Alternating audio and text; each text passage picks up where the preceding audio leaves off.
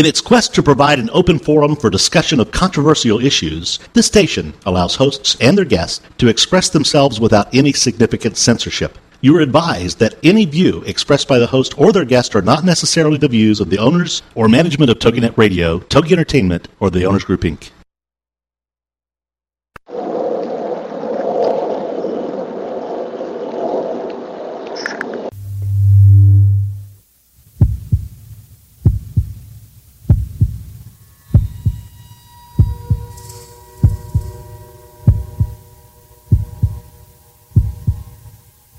Come with us on a journey into the unknown, the unexplained, and the unbelievable. We will test your senses and challenge your beliefs. A world where science and religion clash. Or do they? You will meet real people and hear real stories, but you will not believe. You will witness strange sights and hear strange sounds, but you will not believe. This is the New England Ghost Project. Welcome to the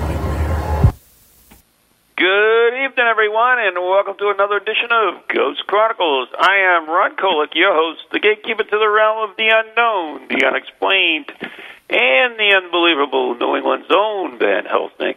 With me this week is my co-host, the lead investigator for East Bridge's Wide blah, East Bridgewater's Most Haunted, the blonde bombshell herself, Ann Kerrigan. Woohoo! Hey, I came back. Can you hear me all right? Yes? Can you hear Really? me? Yeah, it's like I think I need a new headset because I'm getting, I don't know. Either that, I'm just getting old. You're just getting old. Yeah. Out the pasture, That's whatever. it is. got to be it. Yeah. so, uh, did you enjoy your uh, turkey uh, day? Yes, I did. I had a great time with our family in Virginia Beach. Had an awesome, uh, awesome stress-free turkey day. It was great. How was yours? Free turkey day. Yeah, The hell is that? Nice. it's where I don't have to have it at my house and deal with any of the BS. So Oh, whatever. that's a stress-free turkey day. Whatever. and there was only seven of us, so that was even better. Really? yeah. How was your turkey? Yeah. Uh, I was haunted by turkeys. Ghost. A turkey zombie? Ghost of turkeys past. Yeah. The Ghost of Turkey's Past. Okay. Very, very scary. Hey, so um, I, I talked this about this a little bit yesterday on the show, but I did want to mention it again for in case we have a few new listeners. I know we have some of the old ones. But anyways, did you see that uh, firefighter who uh, whose coat got a smudge or something in it and swears it's his brother? Yes, I did, as a matter of fact. So what's the deal with that? You believe that or whatever? Or, Uh, I don't know. I think I think people read things into uh into things like you see Jesus in your butter or whatever, the toast, the maybe window. it's true though. Who, who we say they don't? Well, it's true, but if it makes them feel better, so be it. So be it. Maybe they see it and I don't. But Yeah, it well. did kind of look like there was a face in there. Yeah, I mean I'm pretty good with faces, but that one didn't look too cool to me. Yeah. But anyway. Oh, I know. that's interesting. So we got another great show for you. Well, first of all, we want to thank our, uh, our winner. I guess he got his prize packages. yes. Yeah, Dickie Dickie Hale. Yeah, Our, uh, we should put that up on our uh, our uh, what is that? Ghost Chronicles, the next no Ghost Chronicles Next Generation fan page. I think it's called. Am I Yes. right with that? Is that what it is? Yeah. It's yeah, it's it's it's uh I guess it's a fan page, yeah. Yeah. So that should be. Uh, we should put that on there. Anyway. Yes, absolutely. But it, we big. Uh, I don't see Dickie in the chat room, but he might be miss, listening, and uh, we really appreciate that. And uh, it was really nice of him to do that. Yeah, we should put all our uh, winners on. Yes, very cool. Yeah. Anyway, uh, and for those who haven't, uh, join us in the uh, Ghost Chronicles Next Generation fan page, Mhm. which is if you're on Facebook, you just go on and I guess you like it or something. Yes. I still can't figure this Facebook crap out. Just do a search for Ghost Chronicles. I'm sure it's going to pop right up. Yeah. And uh, you just hit the like button, and then we'll keep you in the loop with everything that's all the exciting things that we do all the time. Right? Right? Ron? Van Helsing? Yeah. Whatever. Uh, Hello? what? Where'd you go? Uh oh. Okay. I think we've lost Ron momentarily. I'm not here. Where Oh. am I? There he is. Where am I? He's back. I don't know. You got sucked into a black hole or something. Are you serious? I'm totally serious. You were gone. What do you mean gone? You were gone. I don't like this. Get a better phone, man. Uh, maybe I wore it out. that could be. Uh, could be. You know what I'm doing? I'm going to have uh, Eric call me on a different phone, see if that works. Okay. Uh, but anyways, we're going to do that one. We're going to, we have a great show for us tonight. Uh, wait, wait. Speaking of special things, can you hear me now? I certainly can. Okay. So, here's the deal. Uh, on the 22nd, we will be broadcasting live from Circles of Wisdom in Andover. We have Elizabeth Foley, Angels, America's Angel Angel Expert. We have uh, Dorothy, who's going to give us the next year's uh, forecast. Uh, we've got uh, we're going to be collecting socks for the homeless. Uh, All right. uh, we got lots of prizes. Everything in the store is going to be twenty percent off. We're going to be giving away things. We're going to have snacks. Oh, it's going to be awesome, awesome, awesome. Excellent. I'll have to bring some socks with me, huh? Oh yeah, yeah, yeah. And, and No. anybody who brings a pair, they'll definitely uh, they'll be in, in the drawing when it gets certificate to the store. So that's even cool too. Very cool. Anyways, we have a great show with us tonight. We we have uh, Caron B. Goode. Caron B. Goode. Up. I like it. yeah, I was going to say it should be a song, right? Yeah. So anyway, uh, we're going to play an episode of, of Beyond Bizarre, and Eric's going to call me back on a new number, and we're going to get this all straightened out. So the, Excellent. We'll be right back. Okay.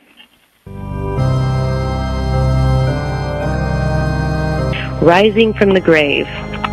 In his book Scottish Body Snatchers True Accounts, author Norman Adams paints several gruesome tales of premature burial and inadvertent rescue. Among them is the account of Maggie Dickson, who was hung in 1724 in Inveresk, presumably for a self-induced abortion that she had attempted to conceal. Maggie was hung in the town square, and it is said that the hangman pulled and swung on her legs once the noose was tightened and the ladder was kicked out, just for good measure. She was cut down, apparently dead, and her body was put in a cart by her relatives to be taken home for burial. Along the way, the family and friends of the deceased Maggie stopped for a drink. While the mourners were inside the alehouse, Maggie regained consciousness.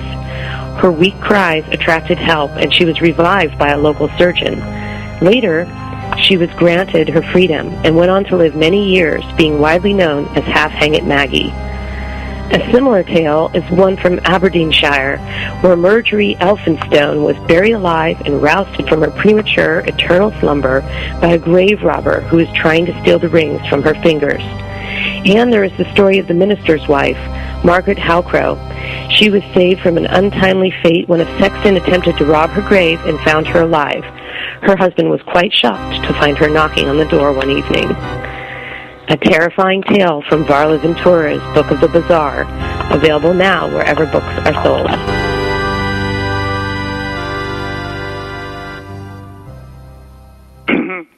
That was a good one. Yeah, and we're back. I don't know. I didn't hear it. I was trying to get back in. Oh, I'm sorry. The lady they buried and she wasn't really dead was knocking on the husband's door. I like that. You know what? I'm going to do that when I come back. I hope so. Yeah, you better watch out. Come to your door. yeah, but she was never really gone. Huh? They just they she was prematurely buried. Prematurely buried. Yep. I heard about that. Yeah. Anyways, uh, we are waiting for uh, guests to come in. So while that happens, because I guess we have a little bit of a mess up. So this, what else is new? Oh anyway, wow. okay. So what else did I want to talk about? Oh yeah, we talked about that event that we're doing on the 22nd, which would be really great. Um, yep, I'm actually doing. You know, uh, I'm doing that in honor of my mom. My mom used to. She passed away a couple months ago, and she also used to always collect socks for the homeless because you know even when they're in the shelters and if they go out in the daytime, they they they don't have warm socks or something that's like you know because you go through them. You know, hopefully you would get a new pair every day, but in their case they they don't. Right. Well, at least they have a few nice warm socks. That's really an excellent idea. I've, you know, I would never think of. I would think of like you know hats or mittens, but I guess I just wouldn't think about the socks. But Like if your feet are cold, your whole body's going to be cold, right? Well, in my case, if my nose is cold, my whole body's cold. Oh. Anyway, All right. I do believe we have our guest on the line now, and I am proud to present the author of Kids Who See Ghosts and How to Guide Them Through Their Fears. Maybe I need that. Anyways, she has a great name, Caron B. Goode. Don't you love that? Hello. Is Hi, that your Caron. re- is that your real name? it is. B Come on, stands come for- on, be, be truthful. It stands for Banta, which is my maiden name. And when I started uh, in the publishing business, the publishers wanted the formal name. And the really joke, the really bad joke about all of this is that my mother used to say, "Now, Caron, be good, Caron." And I, you know. I, I'm glad it wasn't great or wonderful or or crazy or something, you know. But that really is my name. Oh, but it's cool. And and you said your mom used to uh, always say that, so that's kind of cool how things happen for a reason. How we I guess. live, what we're programmed to live. Maybe, maybe. Well, that's one way of looking at it. Uh, right. and, and I also understand you are a doctor as well. I am. I have a doctorate in counseling psychology. Yes. Oh God, I need a lot of that. You could be, you could write a book on me alone. We'll sign you up, Ron. Yeah, well, I mean, most of my listeners will attest to that. One, one day, Ann. Absolutely. But- Absolutely. So, what got you interested in kids who see ghosts, among other things? You've written about a dozen books, but I uh, we we're basically talking. No, you can talk whatever you want, but I find this intriguing, anyways. So, what got you Well- interested in kids who see ghosts? This particular wonderful book happened by um, circumstance in a way. I started a blog on raising intuitive children, and I didn't know what to write. I'd never done one before. So my husband suggested that we watch the TV show on A&E channel, which was Psychic Children Who See Ghosts. It was the first airing.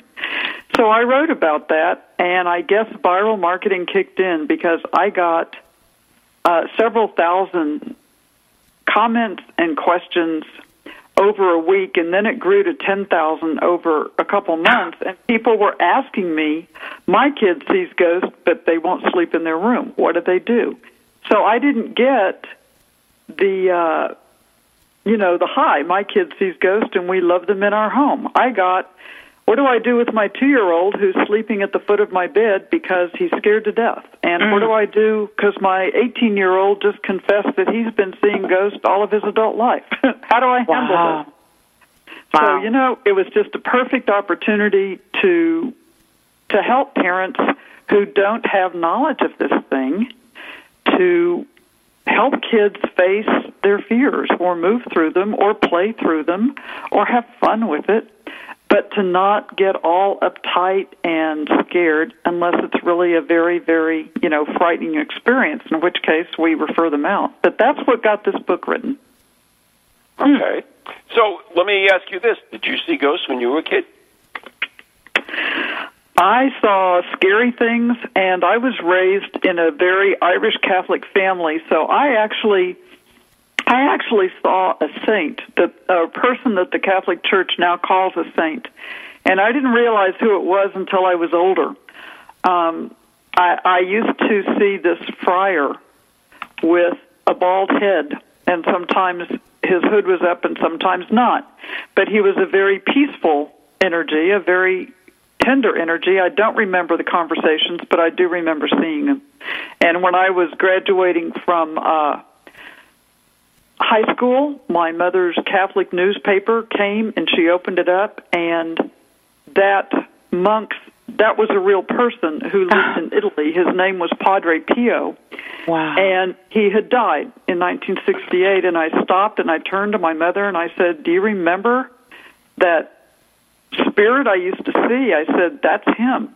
And I did a little research and it turns out, you know, years later that he was known to bilocate, which means to appear in a spirit as a spirit over battlefields in Italy in World War II. And he's, you know, the Wait Catholic wait- Church documents healing, so it was wait, weird. Wait, wait, wait. Hold, hold a second. Father Pio, he was modern. He didn't. He wasn't old, right? Am I, we talking about the same one?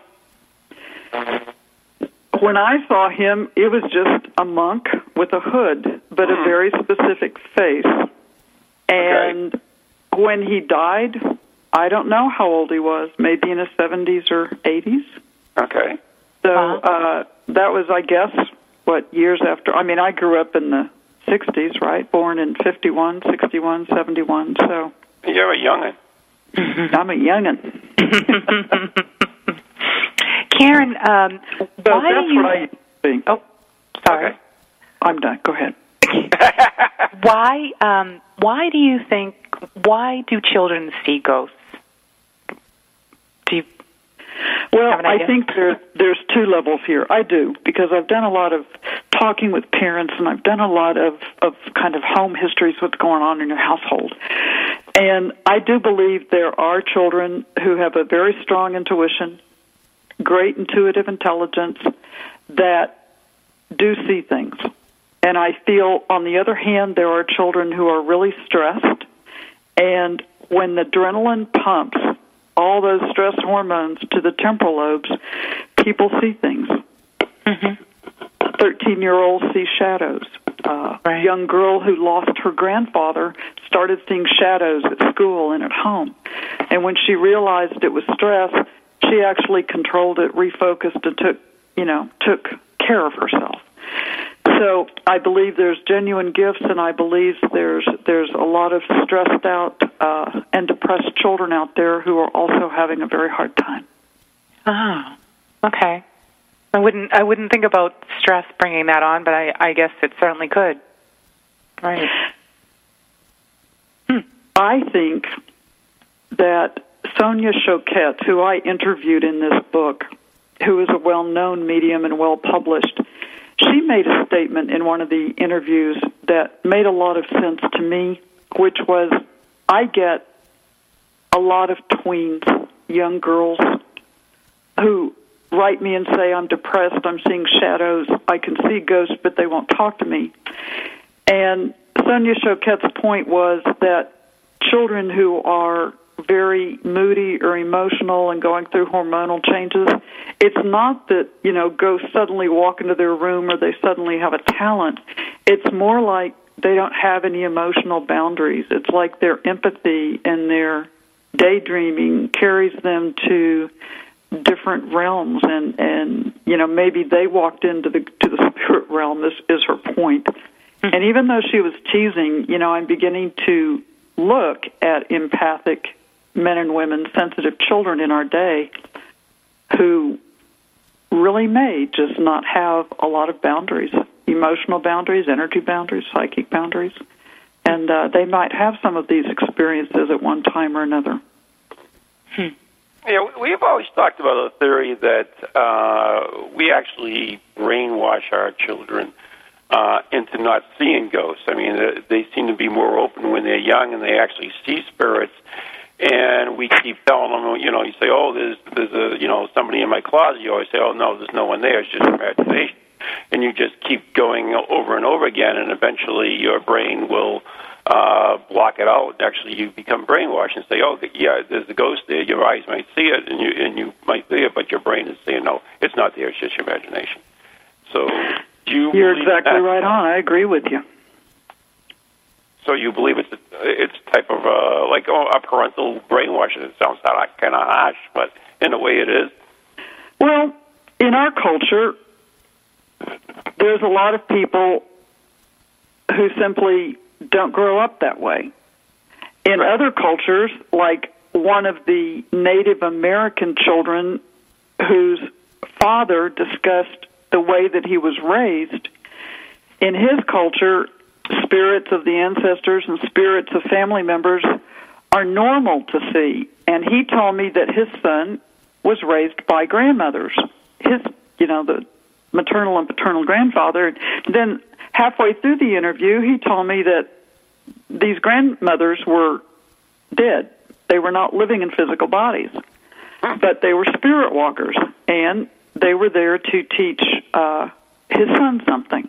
So his son actually went to kindergarten in the regular school system, and you know he went and he talked with the teacher about the way that his son was raised, and if he ever brought it up, to please call him and let him come share the culture with the class rather than, you know, get the child in trouble or or something like that. So I believe if brainwashing is the right word, the brain does get washed. I mean, that's kind of a literal joke on all of this because mm-hmm. at five, six, seven years, what the child hasn't used in neurons and synapses, you know, get pruned. It, it there's a wash, literally, it washes itself, and then we go through another awakening, you know, in these hormone changes in in adolescence, and sometimes I have moms and dads who say my child's seeing a ghost, and I can't believe I'm seeing them again.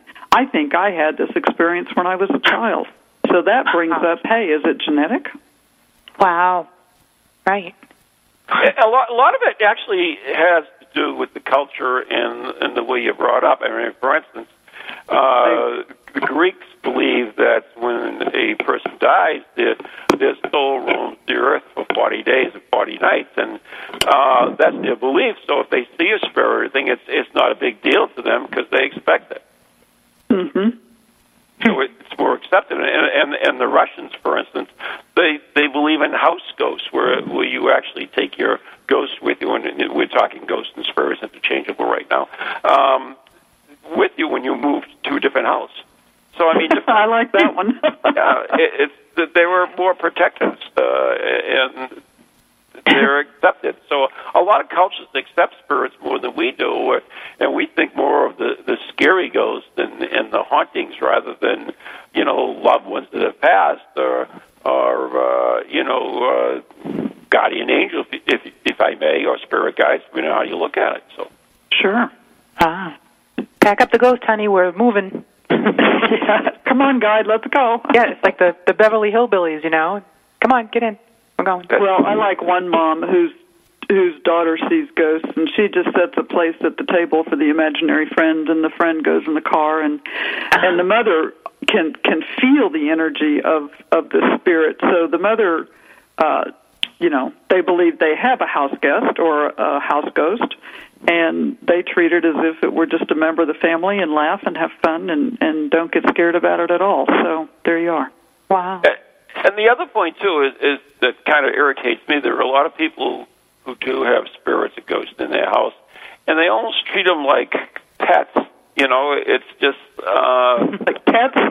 yeah, it's rather than a member of the family. Uh, they're like, oh yeah, that's our ghost. You know, it's like that's our cat. You know, it's like a. a it's just uh, they don't even consider them as human and, and quotes uh, you know that they're really just you know humans without bodies, basically.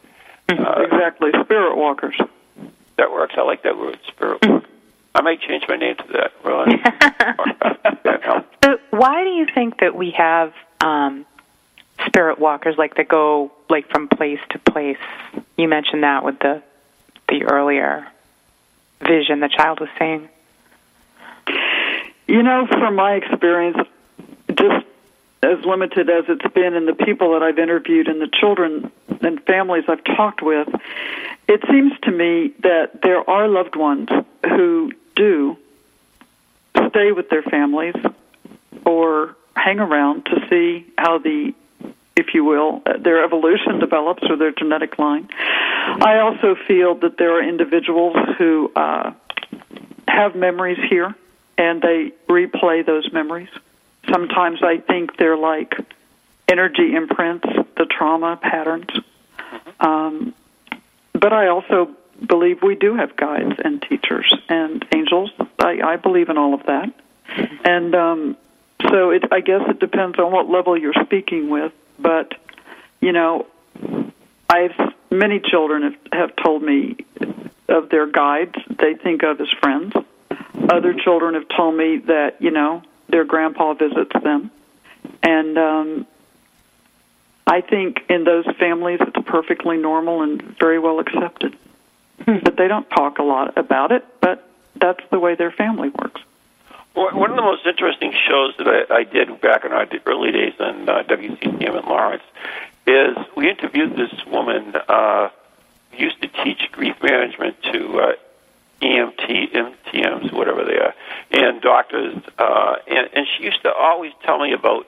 Uh, she would go into hospices and stuff where, where children went to uh, uh, basically die from, from cancer, and, and they would see relatives who had passed, and they would they would just talk of them so matter of factly, and and they weren't afraid of of death because these relatives were there or, or people they knew, and I always thought that so fascinating that, that these young children would. Uh, uh, could see relatives who had passed, and, and it actually made their passing a lot easier.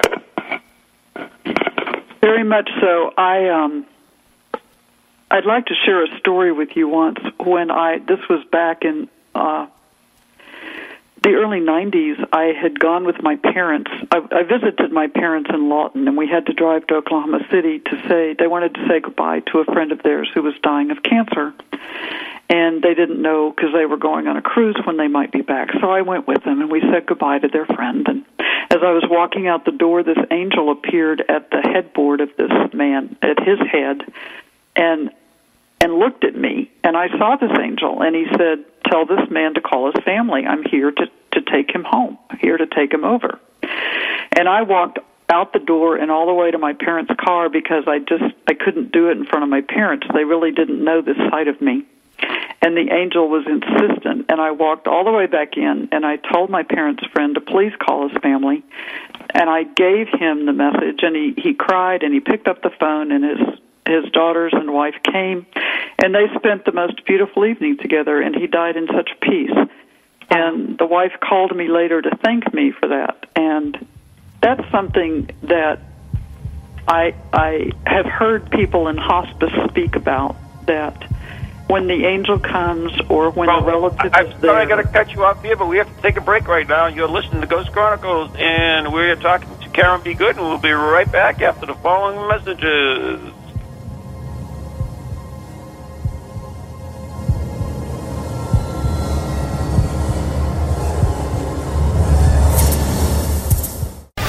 Welcome to TogiNet, radio with a cutting edge. The American Rock and Roll Countdown with Alex Price. Now, this Saturday morning, we're going to count them down one more time from number 40 all the way to number one with the official Classic Hits Countdown, the American Rock and Roll Countdown.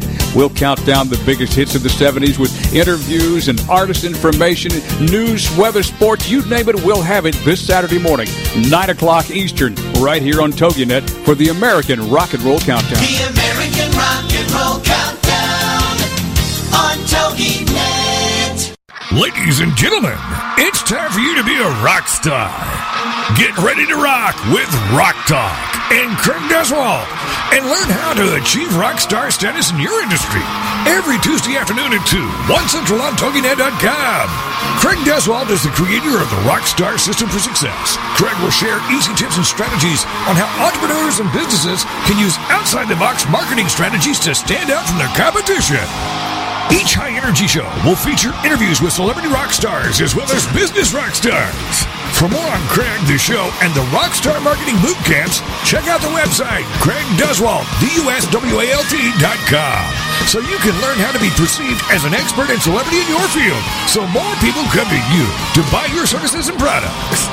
Then, get ready to be a rock star with Rock Talk and Craig Duswalt. Tuesday afternoons at 2, 1 Central on TogiNet.com. And welcome back to Ghost Chronicles Next Generation. Yes, God. And our very special guest is Dr. Caron B. Goode. I love that name. anyway, uh, she is the author of Kids Who See Ghosts and several other books. And, and Caron, do you have a website? I do. KidsWhoSeeGhosts.com is offers book excerpt, excerpts, and uh, they can purchase it there, and they can read the blog to find out what parents are asking and what their um, questions are. Okay, that's excellent. So the blog is right on there? It is, yes. Yes.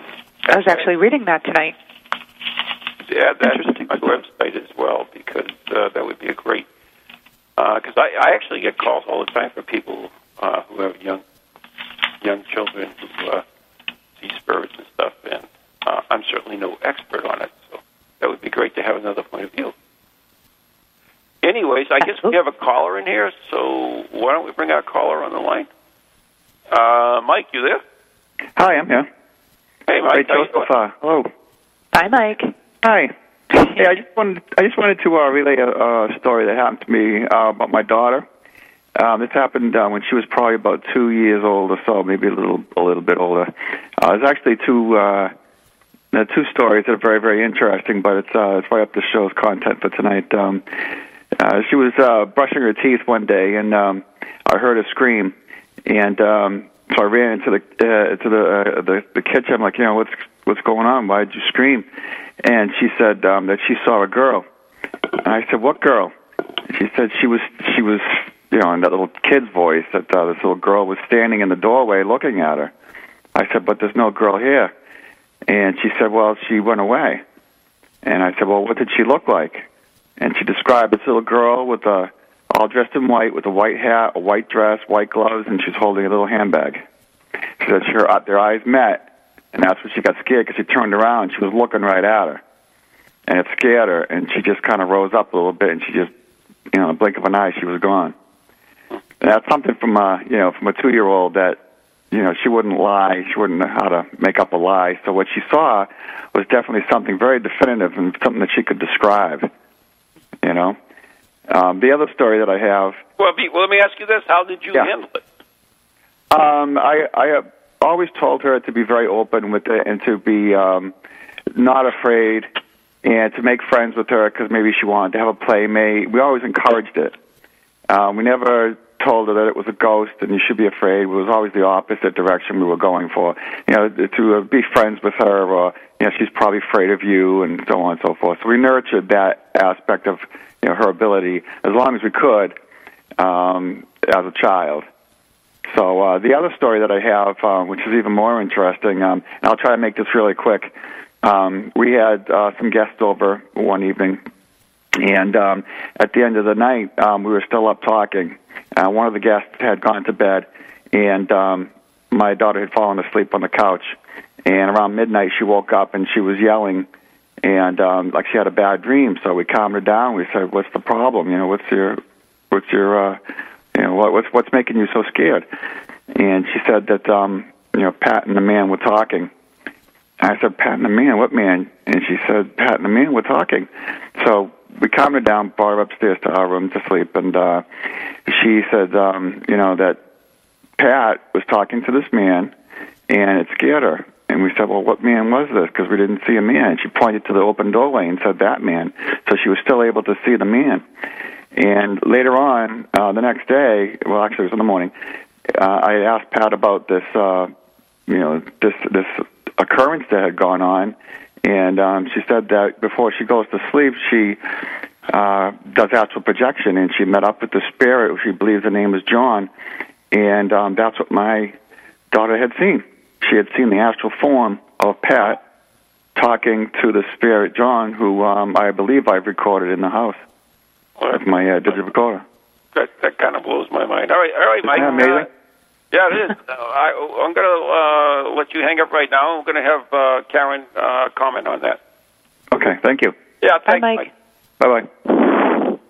So, so Caron, what's your thoughts on on those two instances? Well, I love the way that they uh, encourage their daughters non-fear. You know, just embrace it. It's part of life. Let's have fun with it. I, I do believe that a child could see if the spirit was visiting the house or was called to visit someone there. I have one story in Kids Who See Ghosts about a mother who was doing a sacred ceremony to sell her house. She followed Native American tradition. And she had said goodbye to the guardian of the land. This was a huge, lovely field and farm they lived on. And at the time she said goodbye to the spirit that they were selling the house, her little three year old came running and crying, saying, Mommy, Mommy, my rabbit friend says we're going away. And he said goodbye and that he won't see me anymore. She'd been playing with someone that looked like a rabbit to her. So I don't know if this guide was appearing as a rabbit, but it was just instantaneous. The child came running out of the house at the same time the mother said goodbye. So did they have a psychic connection, or is there, you know, a being there that everyone can see in their own way? It's interesting. There, there's so much we don't know. I mean, uh, you know, I, I've talked to. Well, first of all, you know, as far as experts in the field, I mean, you're a doctor, okay? You, you have a degree in what's again, once again, what was that?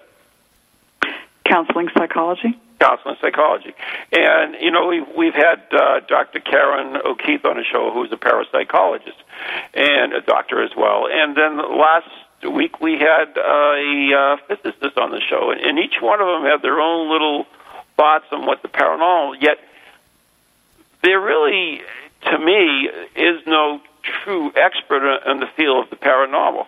Uh, you know, the, they each looking at it from their own point of view. I mean, you're looking at it from your your uh, experiences in, in your counseling. I mean, granted, there's we might have experts who are drawing on their experience, but really, as far as uh, an education into the paranormal, the field is so um, so new that there there really isn't a, a definitive. Uh, uh, wow, I, I'm going to where I'm going with this, but uh, basically, Like an agreed upon culture or definition or something? Yeah, it, it is. I mean, it's really tricky. A true expert, or I mean, we all have our own points about it, but it, it's such a non-proving field that it, it's so difficult to prove uh, any of our theories uh, in itself uh, if we use like true science. For instance, I noticed in your book you have my good buddy Joe Nickell on there, and I'm sorry, you know, I missed you. Who? Joe Nickell. Yeah, yeah. Yeah, yeah. Now, now Joe is a so-called expert in the paranormal, even though his degree is in English literature. So, I mean, uh, what what does make how does that make him an expert in the paranormal other than experience?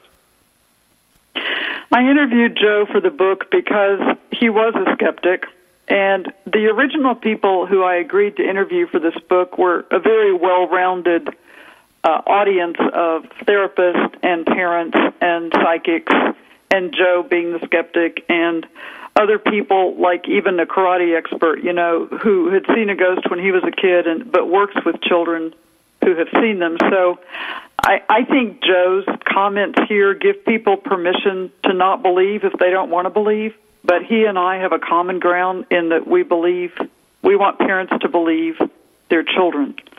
But you know, you don't need to jump to uh, conclusions or tell them no or tell them yes. You know, what about just listening? What about calming the fears? So we had an agreed upon point in this book, I think. And, and as far as expert, I mean, you're exactly right. We all come to this from our own personal experiences. And by speaking with you or speaking with other people, we find commonalities. And of course, you know, we share our commonalities and our stories. That's that's our human touch here. Right. I mean, I like the way point of view because you're looking at it through your background, and uh, I, I find that interesting because you're you- you're thinking more of the child her, themselves rather than you know just as a, a larger picture. You, you know, you're actually looking at and concerned about the, the child. Uh, but but each of the experts always look at whatever topic and their I mean whatever thing they're interested in uh, through their own eyes. Basically, I mean, a physicist is looking at it to prove. I mean, th- we had uh, uh, Loomis on the show, who was phenomenal. I mean, he he was showing uh, physics how that explains the trilogy. Uh, being an old Catholic, you know what the trilogy is: the Father, the Son, and the Holy Spirit. So he was showing, he was uh, demonstrating how physics could prove that, and, and uh, even dowsing and different things. It was interesting to look at uh, those particular things through his eyes as a physicist, as well as w- in your book, you're looking at it as a uh, I hate to say counselor, but you you know a lot more than a counselor, but at that same psychology uh, uh, level. So I, I, Well, yeah, you know, I mean, the book has been designed basically to help parents deal with children's fear of the unknown and I've I've run into so many beautiful educated parents who just have questions. You know, there wasn't anybody who said, um, you know, there's a demon in my home. What am I going to do? Mm-hmm. But there's somebody, you know, it's like there's a demon in my home. I had my house blessed. The demon's gone, but my child is scared. Okay, they took care of whatever happened in their home, but their child is still scared. Right. That's So, yeah. yeah, you know, it's like, do you want to grow up being an adult who's still frightened of something you can't see? No, you need to be empowered, you know, to to choose for yourself and to make these decisions. So that was the point of it. And the stories I think are fun. The stories are, hey, mom, you know, I see ghosts now and there are some wonderful psychics who grow up and make a living for themselves and Right. you know. Yeah, I, I agree. I mean, I mean, you, you had John Holland in, in the book, who was, you know, a, a great medium, and uh, I've he is, got, he's a wonderful man. he he's, he's a, and he's very sensitive too, as far as uh, what he does. So you must have to. Um, I mean, you you've got a child who's who's scared um, because they're seeing the spirit, and and the parents are probably equally as scared. How do you how do you counsel them? How do you calm them down? Uh, You know, how do you do that? Well, the first thing I find most parents want to do is jump in and talk about it. What happened? Tell me about it. What did you see? Did they say anything to you? Blah, blah, blah, blah, blah. So the younger children need to be felt and touched and calmed. They're still in the brain development portion where this, you know, gut gripping fear uh, throws them way off into a, a dreamy space, and their body's like throwing a tantrum or reacting or frozen. So those children need hugs, touch, being removed from the space that they're seeing. And we use play, you know. One man went to the store and bought a pirate sword and a hat, and he and his son went into the closet in the bedroom where the ghost was mm-hmm. and fought it off, you know, for the son's sense. For other children, older children, we teach them how to focus their their thoughts. We teach them how to close the psychic doorway. We teach them how to take control of their energy field, even if it's through their imagination. There's a little girl in Colorado who talks to ghosts all the time up in her mountain home.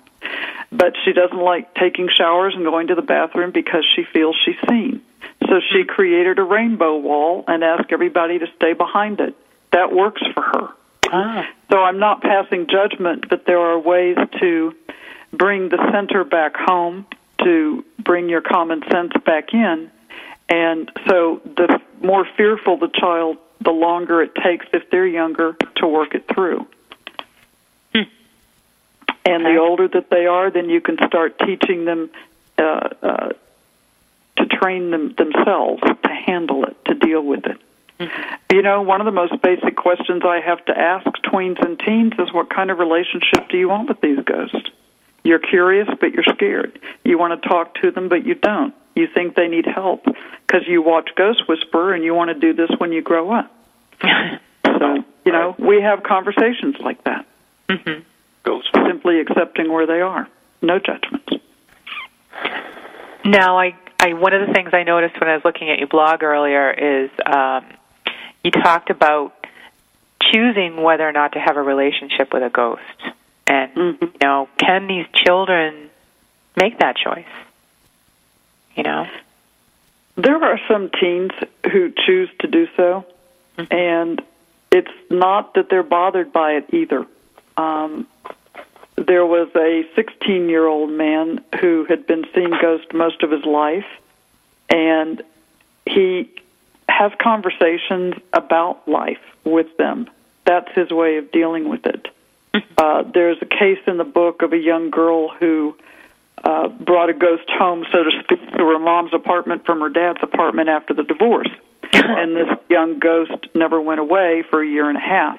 But we followed the child. We made sure she wasn't depressed, and the mom and dad journaled to make sure she was okay. And at a year and a half, you know, this little girl said the ghost was gone, and, and they had talked through, you know, losing parents. So did she make him up? I don't know. If she were four, we'd have done play therapy, but she was 12. and her parents did not want her on medication. Hmm. So we just accepted the fact that this is a part of the child's life right now, and let's see what happens. Mm-hmm. So we I, just, I I find it so interesting that that i- i- you know we have people tho- like you that accept uh, the possibility of spirits. Well, I guess you're, you're more than accepting the possibility. You you pretty much believe in there are spirits, correct? I do, yes. Right. Some of my personal experiences as an adult are kind of undeniable in my world, but you know that's who I am. So, are you looked uh, looked upon, uh, uh, frowned upon by y- your colleagues, or I mean, are you accepted? They accept you for what you do, or No. Maybe they think I'm a nice person, but some of those colleagues that I was going to interview for this book did not follow through. So that's that's part of the game.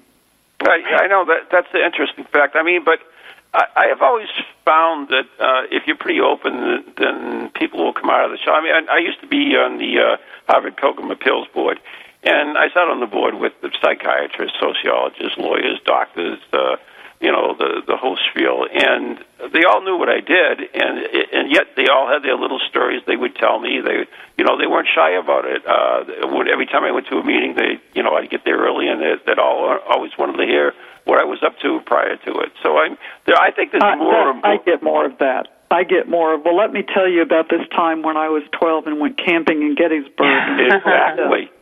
yeah, yeah. Right, but later on they don't want Professionally, to you talk can't about do it. it. Yeah. Yeah, when we're friends, you can talk about it, but professionally, interview for the book, uh-uh. Oh, yeah. oh, it never happened. Yeah. I respect that. Well, it's, it's so interesting. I, I can't believe this, but uh, we we pretty much run out of time on this. I, I Oh wow. Yeah, I know. It just flew by. It's like. Anyways, um, our guest has been Dr. Caron B. Goode, who, who is the author of the book "Kids Who Can See Ghosts: How to Guide Them Through Fear." And God, I need that. But you know who needs that is Richard. Richard needs that more than anyone. Richard Felix. Uh, but Caron, we want to thank you. Oh, give out your website one more time, please. Yes, kidswhoseeghosts.com. Okay, we want to thank you so much for coming on the show, and uh, the book is available everywhere on Amazon and uh, uh, also in um, Barnes and Nobles, Borders, and so forth. So, so Caron, thank you so much, and and uh, it's a really good book. I highly recommend it. Thank you all. Have a wonderful evening. Oh, thank you. You too. Yep. Bye now. Bye. Bye bye. Oh, that flew by. Yeah, I know. Well, it was so it's so interesting. It's a Yeah. Great topic. It's time for another episode of Cemetery Tripping. Oh boy.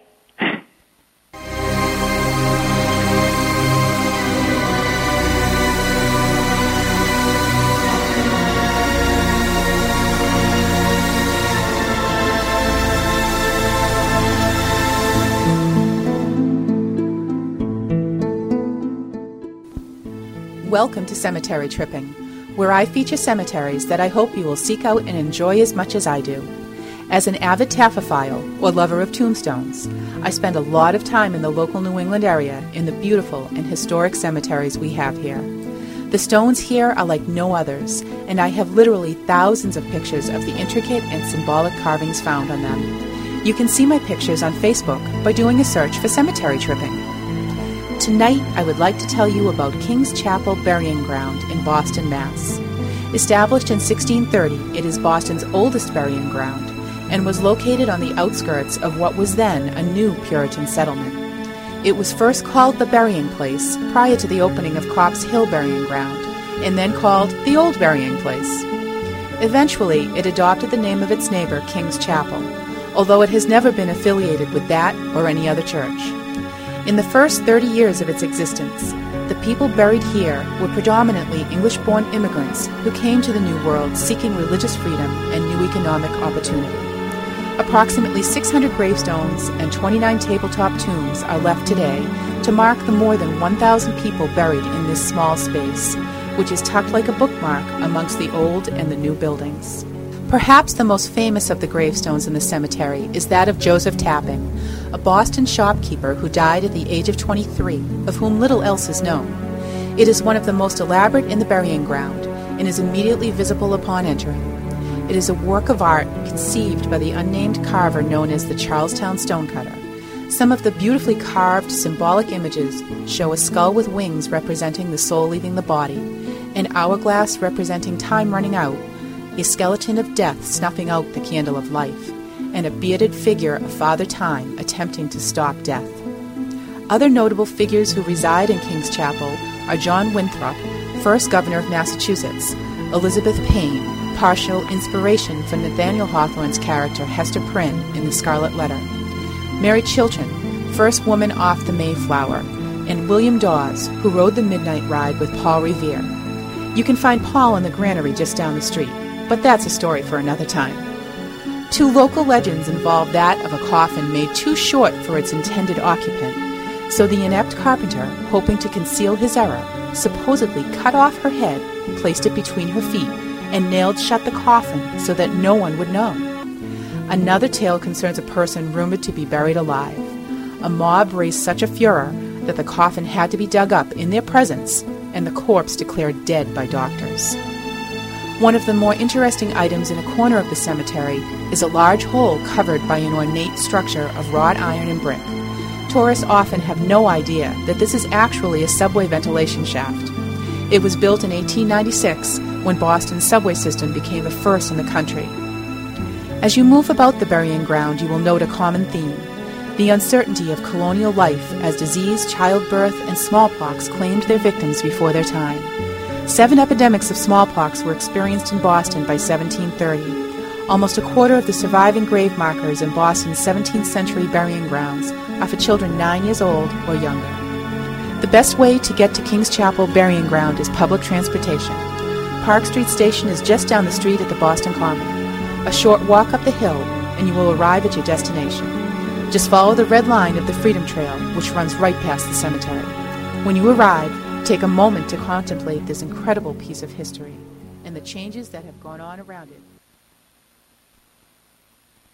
Wow, that kind of faded out. What happened there? I don't know. It was supposed to be the changes around it, and it's 364 years on this earth. What Something happened like there? that. I don't know. I'll have to revisit it. I think you will. Kind of Probably faded away like my telephone, evidently. Anyways, you know what? I think I might have screwed the tying up a little bit on that uh, poor young woman. I think I might have shortchanged her on that. Aw. I do apologize. Ron. Yeah, I know. I know. Well, you were just anxious because you wanted to get cemetery tripping on. I know. Well, I, I get yelled at by you for for that, so I just. Ah, yeah, you would. Anyways, uh, somebody asked me when was the last time I go on a cemetery, but uh, you know, I'm not like a big cemetery person. So I mean, seriously, How come? they're actually kind of dead for me. If you believe. The, uh, I think the last one I was in was the one I uh, felt the skull with my fingers and smelled my fingers on the news. So Ew. maybe that was a bad experience that I've been reliving. And Cemeteries are great. I mean, they're them all the time. I, I, who- they are actually pretty cool. I'll be honest with you, they are cool, and uh, I do like cemeteries. Uh, I like garden cemeteries, especially. I think uh, we have one in Lowell that it's actually a, an excellent, excellent uh, cemetery. If I I can't wait to get up there. I need to see which Bonnie. right, so uh, maybe we can arrange something. Oh, that would be great. Mm-hmm. That would be great. Hopefully before it snows. What are you trying to say? Well, cemeteries aren't a whole lot of fun with you know a foot of snow in them. Actually, I I enjoy the winter better. Really? Yeah, that's when you see the footsteps that lead from nowhere and start from nowhere and end nowhere. Oh, ah, that, that would be good too. So, anyways, we've got about two minutes left, and I want to invite everybody on the 22nd to come on down to the Circles of Wisdom in Andover, and we will be doing a live broadcast there. We have Elizabeth Foley, who is America's uh, angel expert, will be down there, as long as Laura, Laura Worcester will be with us, and also uh, Dorothy Morgan, who does the uh, uh, horoscopes there, she'll be looking at the year and ahead because that's, you know, like just before New Year's. Uh, we'll be collecting warm socks, brand new warm socks for the homeless. Uh, right. Yep, and I'm doing that in memory of my mom. And uh, people who bring socks in who will be entered into a drawing, and we're going to give a gift certificate out. Uh, we'll also be having uh, stuff there too, which would be kind of fun. So, and everything in the store is twenty percent off, so it's going to be freaking awesome. Awesome. Do a little Chris, last minute Christmas shopping, There you go. right? For all your favorite paranormal people. Right, right. You can get me something lovely. Well, I was thinking me, but that's fine. hey, it's Christmas. You're yeah. giving. And the Giving. point being, Giving of giving. So, anyways, we have a great show next week. yes. We have the same clunk ahead that called in uh, earlier, right? Wait, what? no, I thought he was the fifteenth. Oh, I don't know. Who's next week then? Uh, Jason Baker. He does uh, photography of abandoned asylums and neat places like that. Oh, there you go. Yes, I'm pretty sure he's next week, and Mike is the week after. Geez, we got to fix the schedule, shouldn't we? Uh, well, we can discuss that later. Yeah. Anyway, so tune in next week. We're going to have some guy on anyway. Some guy. Yeah, we'll have. Another, He'll be really interesting, whoever another he brand, is. Yeah, whoever he is. another brand new episode of Beyond Bizarrinho with my favorite Vala. Voila. Vala. Even though she, you know what, she won't take my calls anymore. I wonder what that means. I wonder why. Hmm.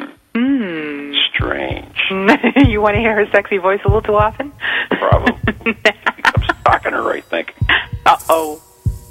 Anyways, I know the music has started, and uh, it's time to wrap up the show. So that that was really good show. I mean, it's it's interesting because of her degree in the way she looks at it uh, scientifically, which is kind of neat. It so is. The book is is kind of cool, even despite it, Joe Nichols being in it. Uh, so, Well, I think we need to say goodnight. yeah. Do you know Joe Nickell, by the way? I do not. Uh, you're not missing anything. Anyway, Okay. time to wrap it up. So say good night. Good night, everybody. Thank you Good night. for God listening. bless. From ghoulies to ghosties,